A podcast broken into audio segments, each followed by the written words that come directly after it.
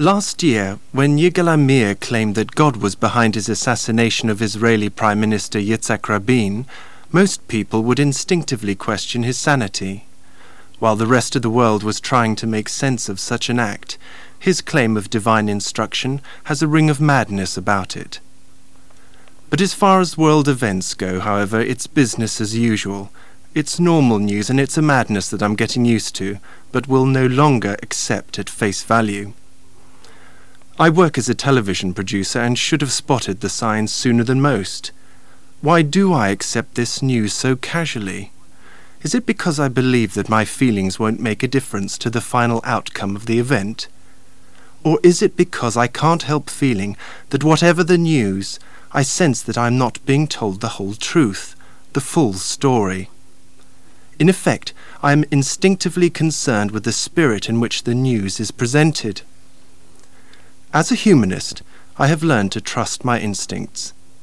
The point is that deep down, I do have the instinct developed through experience that I'm being lied to. In obvious cases, I can stand up and point to the lie from a position of strength.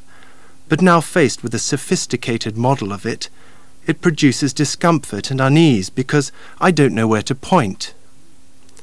So it was with my eight year old son watching the news of the Gulf War unfold, a war which was presented by the media as a civilian friendly war.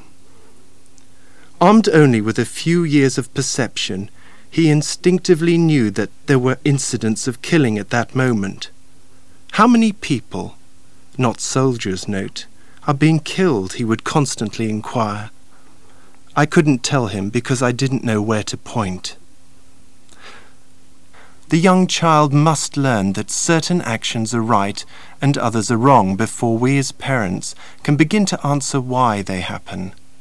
But when the parents themselves are not being given the facts, it means that the relationship between society, parent, and child has become corrupted.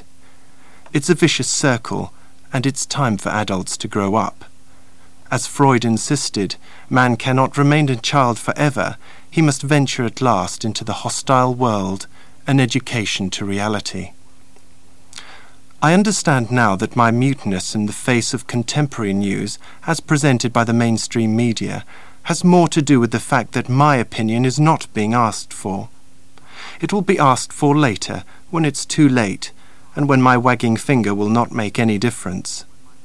The media knows the truth, but has altered the event in the telling, rationalizing the unthinkable for me and normalizing it in such a way that will guarantee no emotional reaction from the reader or viewer.